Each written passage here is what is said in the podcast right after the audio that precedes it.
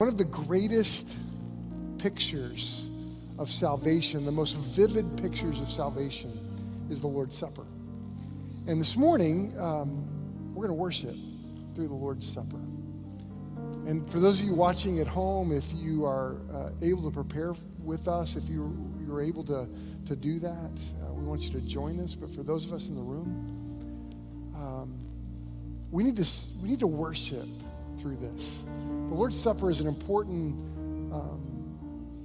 act of worship for us. What does it represent? It represents the death of Christ.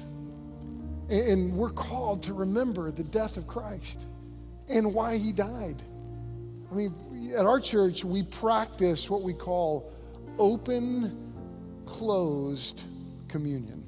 And here's what I mean by that. Open, meaning that the Lord's Supper, we invite all believers, even if you're not a member of our church, we invite you to take the Lord's Supper with us. If you know Christ as your Savior, we invite you to the table with us. If you're here today and you're not a believer, we are so thankful that you're here and want you to see Jesus. And it's our prayer that you see who he is and what he's done and how he came for you. But when it comes to this act of worship, if you're not a believer, we invite you to watch this. But we believe this is set aside for those that know Christ as Savior. Now, like I said, the Lord's Supper, it's a picture of the death of Christ because he died for us. And he went to the cross for us. Remember, we're supposed to remember the body and the blood of Christ, that he willingly gave his life for your sin, for my sin. He went to the cross. We're to remember the death of Christ. The Lord's Supper is such an important picture because not only is it to us to remember the body, the death of Christ, but we're to remember that he came for us. Like you take the bread and Jesus passed it around in that upper room and he said, guys, this is my body given for you. And he said, I want you to take it and I want you to eat it. And then he passed the wine around. He said, this is a new covenant in my blood that is given to you. And so the Lord's Supper is not just this distant picture of the body and blood of Christ, but it's a picture that he came to you. It's you that he died for. And when you take that bread and you eat it, you're saying, Jesus, you changed me. Jesus, you saved me. When you take that juice and you drink it, you're saying, Jesus, your blood covers me. And so as we participate, as we worship today, we're not just remembering the body and blood of Christ. We're remembering how it impacted our lives, how Jesus changed us. And I'm blown away at how the forgiveness of God changes us. You know, the Lord's Supper is this, another cool picture of the Lord's Supper, and this is so incredible. The Lord's Supper is also marks the unity of believers all through history. I mean, think about it. Jesus told the disciples, I want you to do this in remembrance of me, and you are to do this until I return.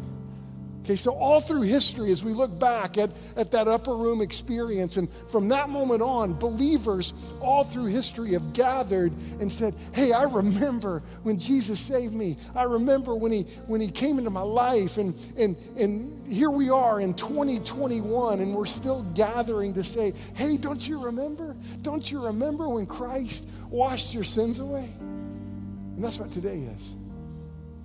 But it's this participation all through history. And believers, even going into the future, beyond 2021, will gather together and go, hey, don't you remember when Jesus saved you? It's a unifying act of worship for believers all through history. You know, when I think about the Lord's Supper, lastly, it's a moment for you to get right with the Lord. And 1 John 1:9 is amazing. It's an amazing truth. It says, if you confess your sins, he is faithful and he is just and will forgive your sins and cleanse you from all unrighteousness. And so this morning, we have an opportunity to gather around the elements. But before we do, let's get right with the Lord. I don't know how you walked in today. You may have walked in today and you limped in today because maybe you've got some wounds in your heart. Maybe some of those are self-inflicted. I don't know. But do you know that when you bring your sin to Christ, he forgives you? That's amazing to me, that he would offer that kind of connection and relationship with him, that he knows the details about your life, he knows your failures, yet he loves you. And in this moment, gives you an opportunity to come close to him. So the Lord's Supper is an important moment for us as we worship him. So here's what I want us to do. I want to ask you to bow your head. That's right where you are. Bow your head and close your eyes. And would you do your best to think about your failures right now and take those failures to Christ and ask him to forgive you right now. Would you just do that?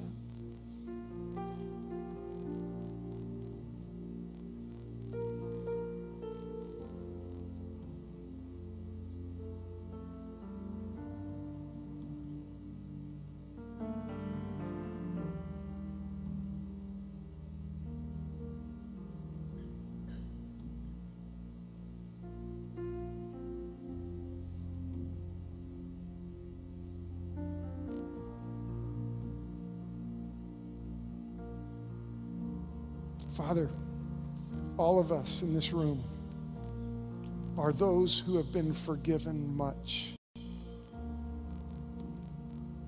Lord, you have shown us grace, that gift that we don't deserve. You've shown us mercy. You've not given us what we do deserve. And Lord, this morning, in our frailty, in our humanity, in our best, most honest position, we bow before you, confessing that we need you, praising you that you have come close to us and you gave your life for us. You did for us what we couldn't do for ourselves. Thank you, Jesus, for the cross. And this morning, Lord Jesus, we remember what you've done and what you're doing and what you're going to do. So, Father, as we draw close to you, may we do it with sincerity, authenticity. And Father, I just want to say out loud today that we need you and we're grateful. And today we remember. We remember. I thank you for the magnificence of your forgiveness, that you choose to cleanse us from all unrighteousness. Father, thank you. And so today we worship you and we look to you. In Jesus' name, amen. Joe's going to lead us in this song, and as we worship and sing all around the room, our deacons are stationed all around the room. And what I'd like you to do is just go to one of these stations. Your elements are together. And would you pick those up, bring them back to your seat, and together we'll take the Lord's Supper together. Joe, lead us.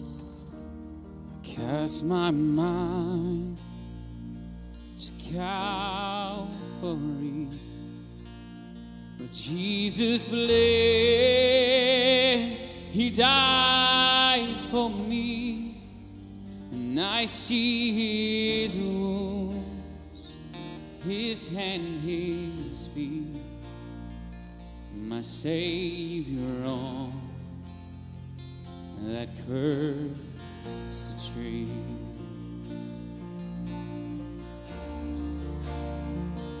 His body bound, yeah, and drenched in tears, they laid him down in Joseph's tomb, the entrance sealed by heavy stone, Messiah still and all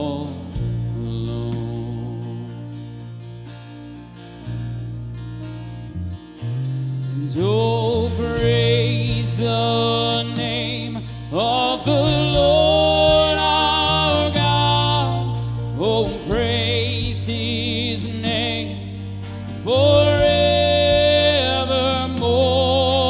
For endless days we will sing your praise.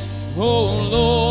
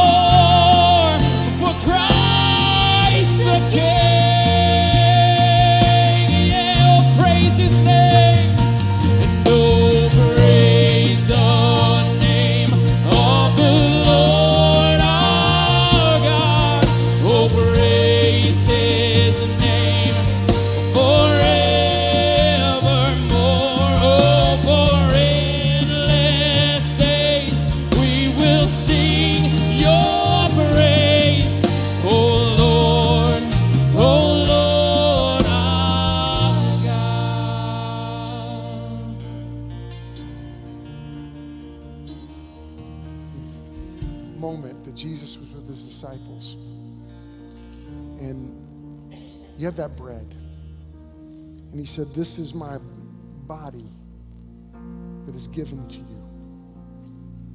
And you know, they didn't get it in the moment. They didn't understand the significance, the magnitude of the moment. But he said, I want you to take, and I want you to do this, and I want you to remember me. I don't want you to forget. And this morning, that's our call, to not forget what he did for us. Would you take this and eat it? Lord Jesus, you gave your body for us. And Lord, we thank you. It's hard for us to wrap our minds around you, holy God, becoming sin for us. Lord, we thank you for the gift of salvation. And we remember today. In Jesus' name, amen. You know, in the Exodus, it's interesting. They were told, the children of Israel told, I want you to get a spotless lamb. I want you to put the blood on the doorpost of your house. And we know what that's like. God has died for us. Christ went to the cross for us. And what has his blood done? It's washed our sins away. It's on the doorpost of this house, our hearts, our lives. And that's why we go, yeah, Lord, you shed your blood for us. And we're to remember the sacrifice he made for your sin. All those failures that we brought to him, he died for you, died for me. And he passed that cup around with his disciples, and he says, hey, whenever you drink it, remember me. And I want you to do this until I return. Would you take it and would you drink? Lord, today, we praise the name of you, our Lord, our God, our King, our Savior. Thank you, Jesus. And today we worship you. We praise you. We love you. We just want you to know, Lord, we love you. And thank you sounds so inadequate. So, Lord, would you listen to our hearts today? Because, Lord, we just say thank you for forgiveness. Lord, we worship you today. In Jesus' name, amen. Joe, lead us. He shall return in robes of white. The blazing sun shall pierce the night, and I will rise among the saints. My gaze transfixed on Jesus' face. Let's declare this to the Lord this morning. Oh, praise the name of the Lord our God. Oh, praise his name forevermore. Oh, for endless days we will sing your praise. Oh Lord our God. Let's lift our voices and over.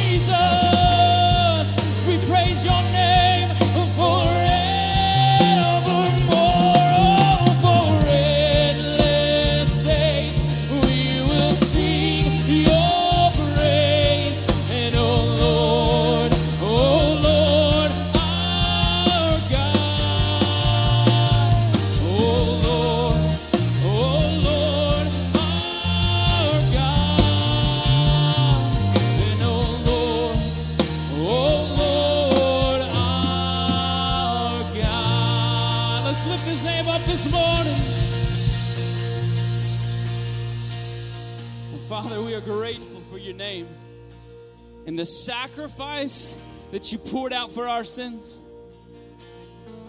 Father God, we are nothing without you, Jesus. Father, this morning as we dive into your word, may your truth overwhelm us this morning. If you're in this room or online, Father God, may you move mightily wherever we are at. And Father God, may your truth be revealed to our hearts till we respond to you, Jesus. Oh God, we need you. And we're grateful that God made him who knew no sin to become our sin so that we might be seen righteous in God's eyes. That God took Joe's sin. He took my sin and became my sin so that I could be seen righteous in the Father's eyes. Father, remind us of that every day. As we walk through this life, remind us what you've done for us. And I'm grateful that we can commune with you this morning and remember and remind ourselves all the good things you've done for us. Jesus, overwhelm us this morning as we dive into you. Speak through my pastor, Lord Jesus. Let your Holy Spirit move across everywhere that you're moving.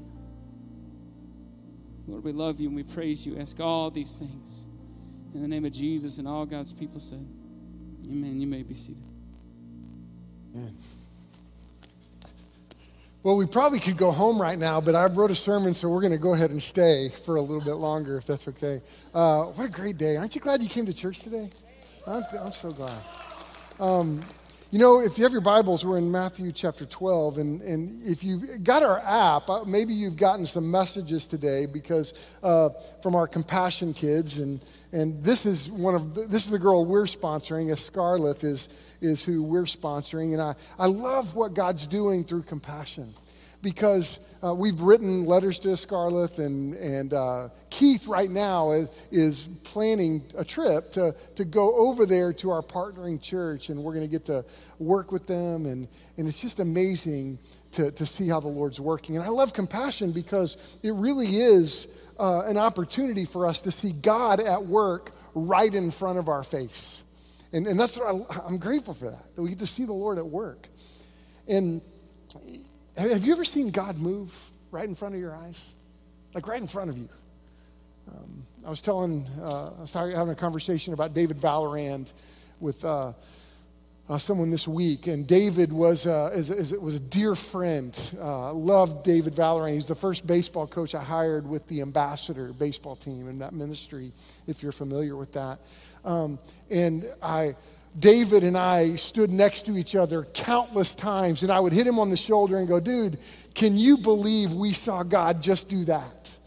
You know, I had to preach his funeral a few years ago. It just broke my heart. He was a dear, dear friend. But he's one of those guys that I have memories of standing next to going, we watched God do that right now. Oh, my goodness. God moves. And God has moved. And in Matthew 12 is where we are today. If you have your Bibles, Matthew 12, verse 38. This is a moment that God moved right in front of these guys' eyes. And they missed it. They missed it. I'll tell you what, I don't want to miss God when he moves in front of my eyes. But sometimes we do, don't we? We miss it. Matthew 12. It's a big moment. And I'll tell you why we're in Matthew here in just a little bit. But if you have your Bible, stand and let's read God's word today. Matthew 12, 38, we stand. If you're new today, we stand in honor of God's word. Even if you're at home, we invite you to stand with us just as a statement to say, God, this is your word, not ours. And you're speaking today.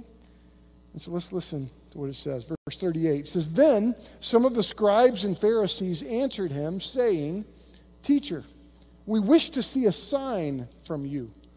But he answered them, an evil and adulterous generation seeks for a sign, but no sign will be given to it except the sign of the prophet Jonah.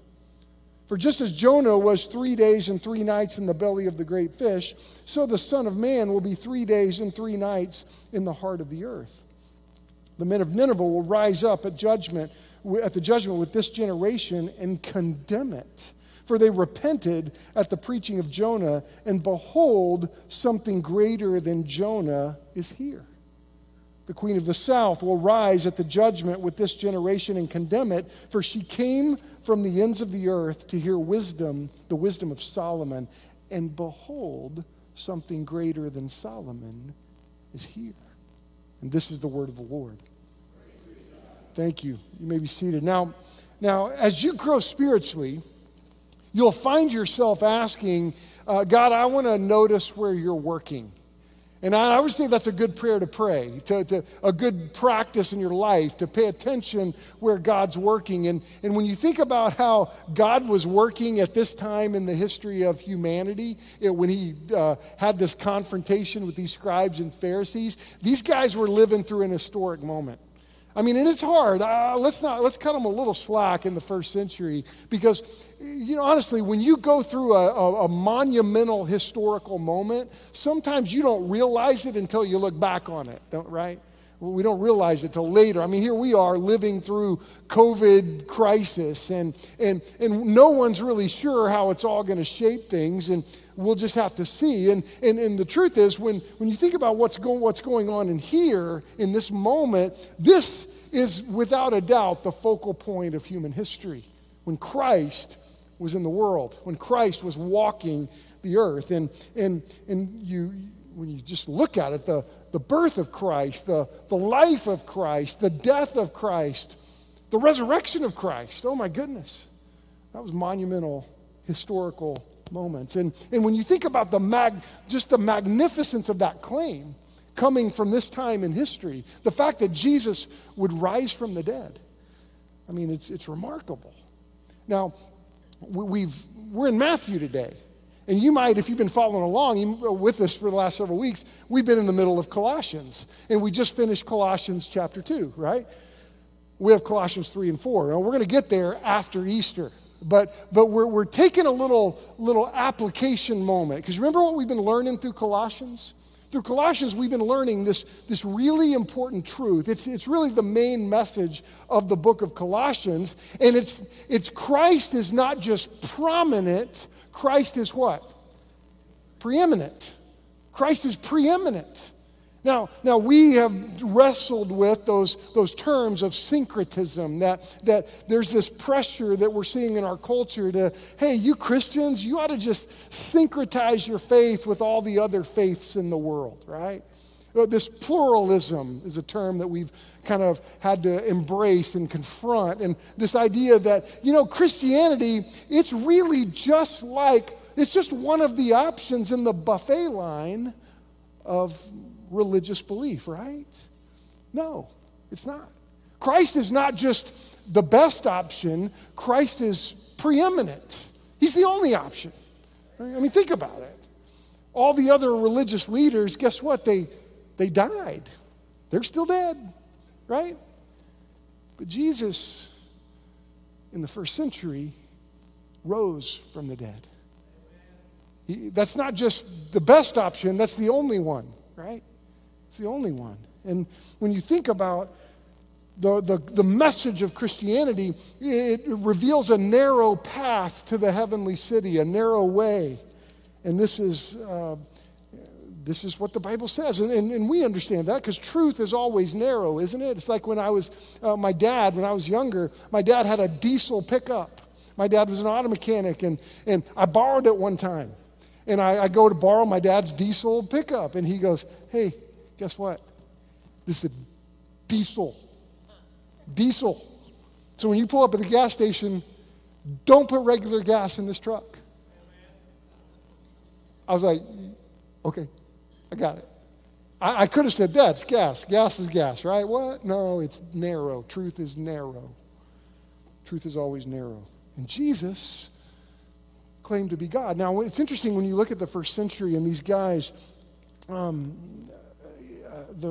so many were surprised at the resurrection. They were like, oh my goodness, Jesus died. The disciples were surprised. People were surprised. And that causes me to scratch my head over the next several weeks as we prepare for Easter. You know what we're going to discover? We're going to discover at least 6 of the resurrection encounters. It's interesting about Jesus because he talked about the resurrection. He said, I'm going to die and I'm going to raise from the dead. And it's interesting to me, we all are surprised when God does what he says he's going to do, right? Aren't we? We're surprised. I mean, I think the world's going to be surprised someday when we're like, oh my goodness, he came back. Like we just sang about, he's going to come back. And here's the reality, God always does what he says he's going to do. And we see over and over again Jesus telling his disciples beforehand, I'm going to die and I'm going to rise from the dead. And this, Matthew 12, is one of them. Now, I want to challenge you to memorize a verse through this next 6 weeks. And it's an interesting verse. It's a verse that it's not like Philippians 4:13, I can do all things through Christ who strengthens me. This is a verse that will, when you memorize it, you'll just kind of scratch your head a little bit, but it's 1 Corinthians chapter 15, 16 through 19. If you have your Bibles, you can flip over there. I'm going to put it up on the screen. But I want to challenge you to memorize this verse, and it says this, for if the dead are not raised, not even Christ has been raised. And if Christ has not been raised, your faith is futile, and you are still in your sins. Then those also who have fallen asleep in Christ have perished. If in Christ we have hope in this life only, we are of all people to be most pitied. We need to memorize that verse. Now, what's Paul saying there? He's saying, look, if the resurrection did not take place, then everything we're doing here is pointless. If Jesus didn't rise from the dead, then there is no hope when you die or when I die or when anybody dies. You're just dead. But that's what Paul's saying there. We're to be most pitied. We ought to memorize that verse. especially as we confront these resurrection encounters. You know, it's interesting because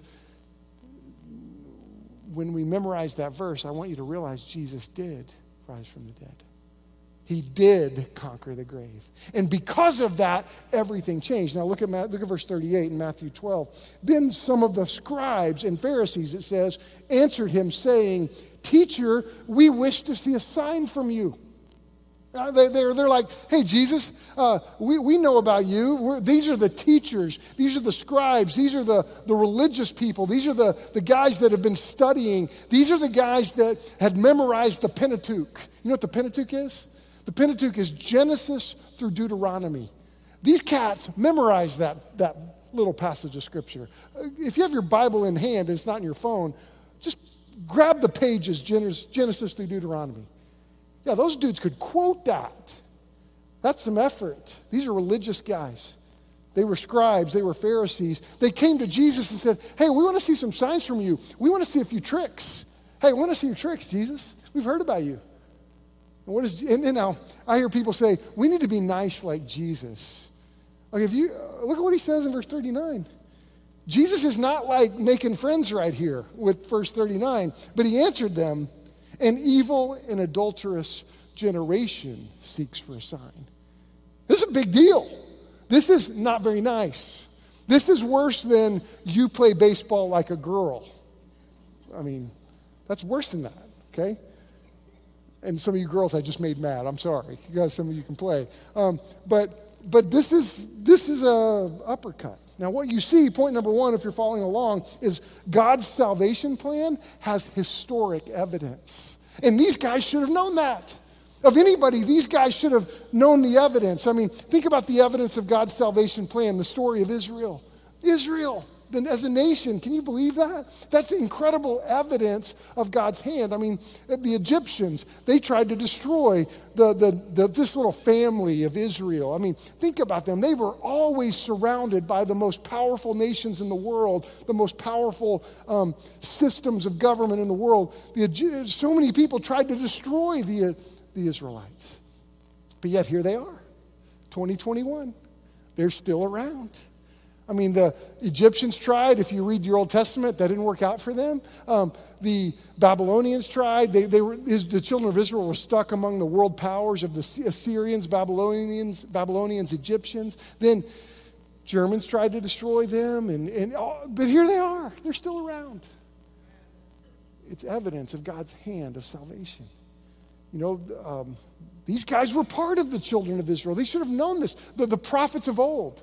That's another group that gives historic evidence of the hand of God, of the salvation plan of God. I mean, these guys knew the prophets. I mean, if you were with us at Christmas time, we studied Simeon. Remember Simeon? He was that old man that knew the prophecies, and he was expecting Jesus to be there. And these guys are coming questioning Jesus right here, and they should have expected him. Simeon was looking for Jesus, and he found him. You remember the Magi, as they were looking for Jesus? Why were they looking for him? Because all the prophets spoke that this is the time that the Messiah was going to come. These guys knew, these Pharisees, these scribes, they knew about Isaiah. They knew about Ezekiel. They knew about Zechariah. They knew what the prophets had said. They, of all people, should have said, "Yeah, we've been looking for you, Jesus." But they didn't do that. They came and said, "Hey, show us some tricks."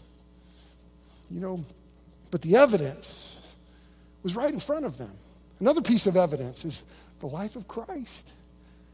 I mean, his life. I mean, they obviously knew, "Jesus, you're different." Nicodemus was one of the Pharisees. John 3 talks about that Nicodemus came at night, and what did he say? He said, "Jesus, look, you got to be from God because nobody can do what you do unless God were with them. Nobody."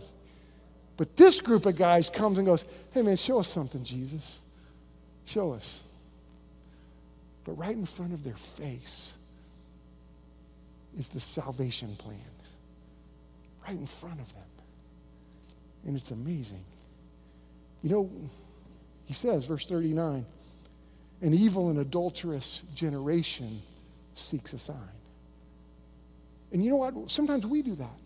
I would say that probably this evil and adulterous generation looking for a sign from God is probably every generation, maybe even ours, definitely even ours. But do you know another evidence of God's salvation plan is us, the church. I mean, think about the church. I mean, here's God is moving in the church. Jesus said in Matthew 16, I'm going to start my church and the gates of hell will not prevail against it. Some people have said, oh, the coronavirus is going to destroy the church. No, it ain't. It's not going to destroy the church. Oh, there's going to be financial problems in the future of the church. It's going to be destroyed. No, it's not.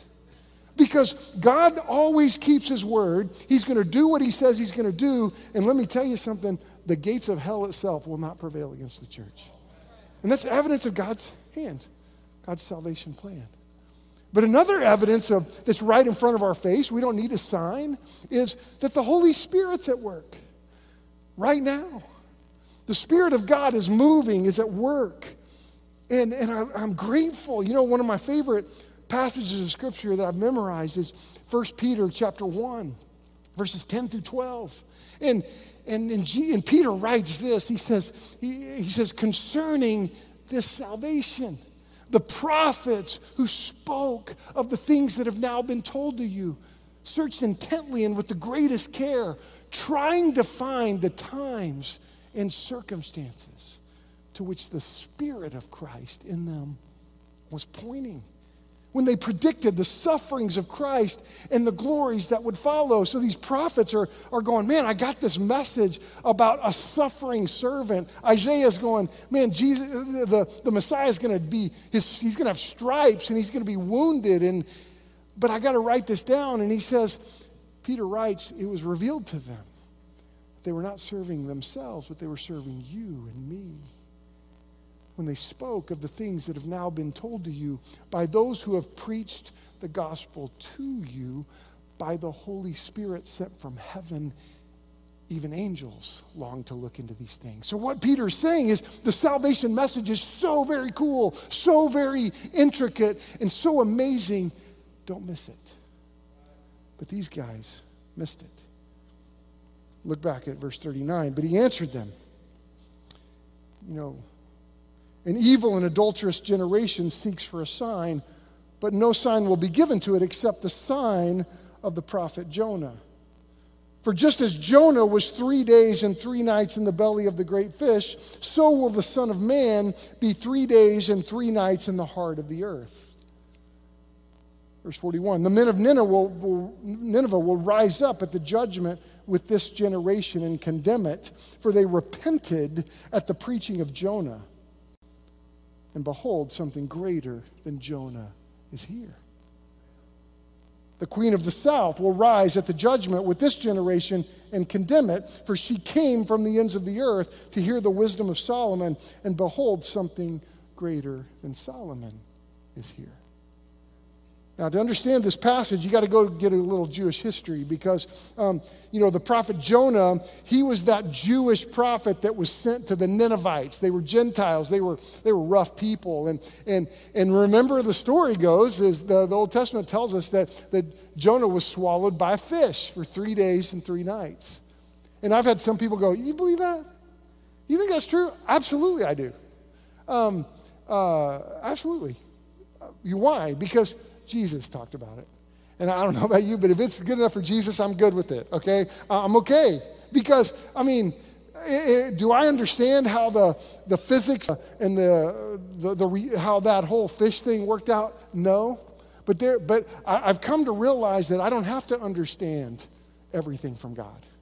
I don't understand how we are still sitting right now on a ball going about 60,000 miles an hour right now through space with no strings attached, and we're not spinning off into some bad moment, right? I don't understand that. God is big enough to work in a way that I don't understand.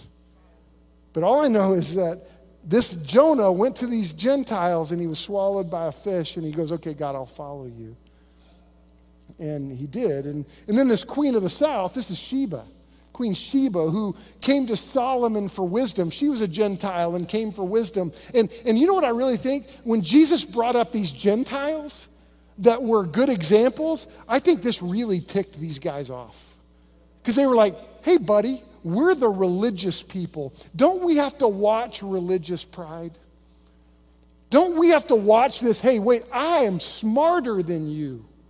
Don't bring up this stuff. I know my Bible, Jesus. You're lecturing us with a Gentile example? What? And Jesus, I love it that Jesus picked a fight. I love that about him. He's a tough dude. But look at verse 41. Jesus says something greater than Jonah is here, boys. I'm right in front of you. Something greater than Jonah is right here. And then he says, verse 42, 41, something greater than Jonah is here. 42, he says, something greater than Solomon is here. And what is point number 2 for us tonight or today? Jonah and Sheba paint a picture of Christ's salvation plan. Let's look at this. What's the salvation plan? You see it right in front of our eyes. Jonah was just a man. We know that. Jonah was just a man, but Jesus was God in the flesh. Jesus is like, hey, you're looking at something greater because Jonah was a man. I'm God in the flesh. Jonah struggled to obey, didn't he? He didn't want to go to the Ninevites. Jesus willingly went to the cross. The God of all creation willingly went to the cross. And let me tell you something. That is big for us. We're gonna see that one day. One day we're gonna stand before God and see him face to face, the holiness of God face to face, and we're gonna be like, whoa, man, holy God took my place. And we're gonna see, like we tried today to respect that cup and respect that bread. Man, when we see Jesus face to face, we'll go, wow, thank you, Jesus. Jesus willingly went to the cross. Here's another thing. Jonah didn't actually die. He just was in the belly of the fish. He probably smelled like he was dead. I bet he stunk pretty good, right? But Jesus died and came out of the grave. Jonah went to, this is cool, Jonah went to one city to share salvation. You know what Jesus did? Jesus came to bring salvation to the world. That here we are in Indian territory talking about Jesus, because Jesus came to the world. Jonah, you know what's interesting? Jonah didn't love the people of Nineveh. He didn't love them. Jesus demonstrated his love for us, that even though we were sinners, Christ died for us. Jesus loved his enemies. You and I were enemies of God. And what did Jesus do? He loved his enemy. And some of us have forgotten that we were an enemy of God. And we must never forget that. And Sheba, she was interesting. She was this Gentile lady that came to the king. You know, we get to see something greater than that because we get to see a king that came to us. And this is the picture of God's salvation plan. So point 3 is simple. It's repentance or rejection are the only responses you can make to God's salvation plan. I'm blown away. And I don't understand the dignity of causality, C.S. Lewis referenced. That God gives us the dignity to reject him. Jesus didn't make us follow him. And my observation today is here is this group of men that knew better. They knew the word of God. And it was right in front of them.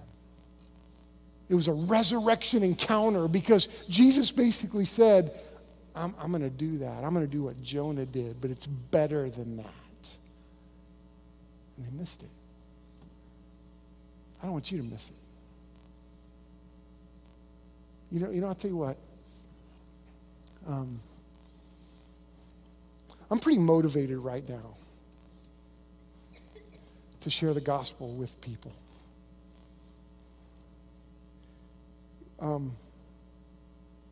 Do you know, when I think about our call as a church, do you know what our main job is? It's not to argue theology. It's not just to, not to feed people. It's not to, it's not our main job. Do we know theology? Yes. Do we feed people? Yes. It's not to help our compassion kids. It's not our main job. Do we do that? Yes. Our main job is to share the gospel with the world. It's our main job. You know what I had to do on Friday? I played tennis, and I like to compete, and I don't play for fun. I play to win. So I don't play for exercise. I just like to win. I like a good tennis match where someone's hitting the ball at me. Friday, I had to stand and preach the funeral of my 34-year-old doubles partner. And I play in this league with some guys, and Brian, you can hold me accountable. Brian plays. So Eric's here somewhere, I think.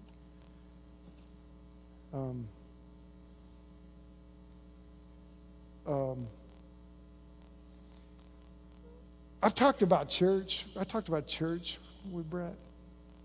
I talked about, you know, good things with Brett. But I never sat down with Brett and said, Brett, let me tell you about Christ. I hadn't gotten there yet. Well, I've repented of that.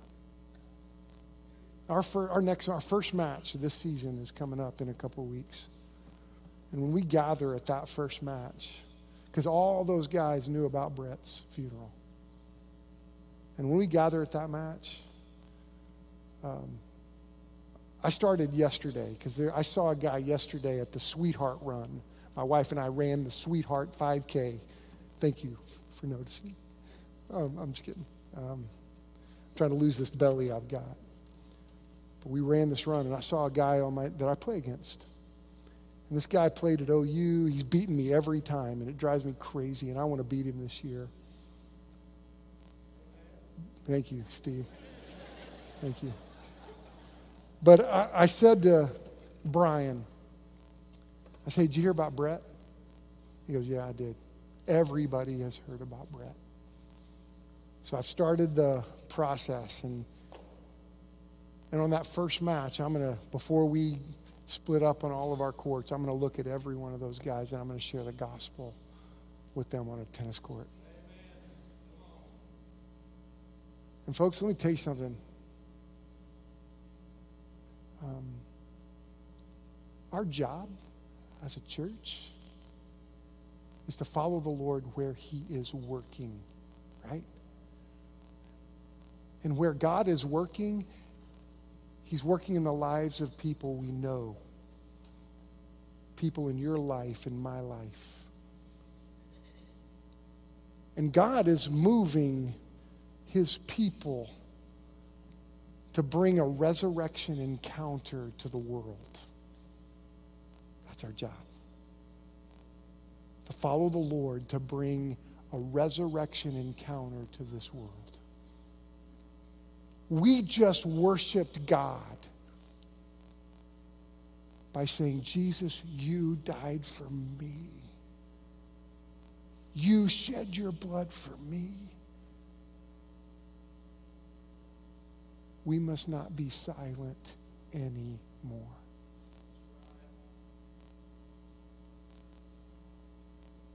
Man, I don't know that I fully grasp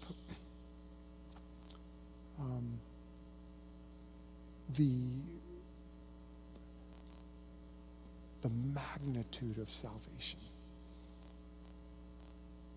But I know that Jesus died, rose from the dead, and changed my life. And he can change yours too. And all I know is that if you come to Jesus, no matter who you are, no matter what you've done, no matter where you've been, he'll save you. come to Jesus. Let's follow him where he is working. Let's not miss the resurrection encounters. I'm going to ask you to stand where you are. Lord Jesus, it's time to respond to you. Father, I thank you that when I brought to you my sin of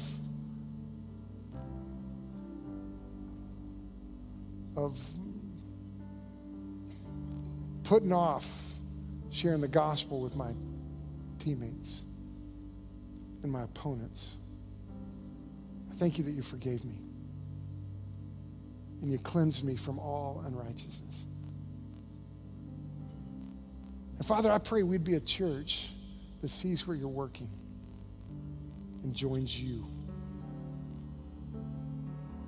Father, now's the time for us to walk with you. And I pray we would. Use us in this city, in this place, in the lives of people, in our families. Thank you that you give us the blessing of resurrection encounters. Now move us to our knees and lead us, Jesus. In your name we pray. Amen. Our altars are open and we invite you.